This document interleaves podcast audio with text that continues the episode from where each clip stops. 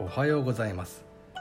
8月24日の一首一会です「万葉集」より「山の上の大倉」「萩の花。雄花くず花。なでしこの花。おみなえし。また藤若葉朝顔の花」萩の花。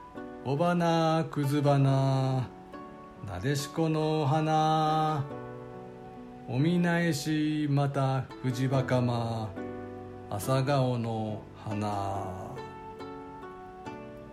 春の七草は有名だが秋にも同じく七種の草花が選ばれている。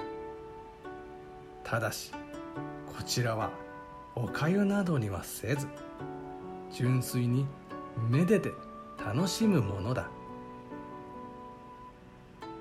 そのラインナップといえば萩雄花。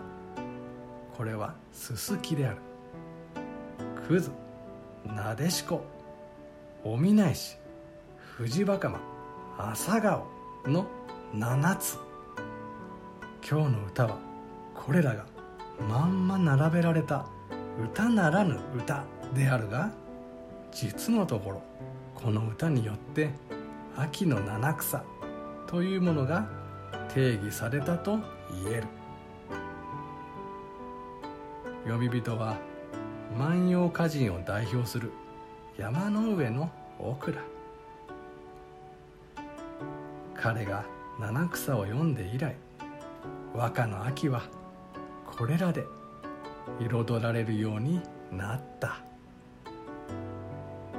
以上今日も素晴らしい歌に出会いました。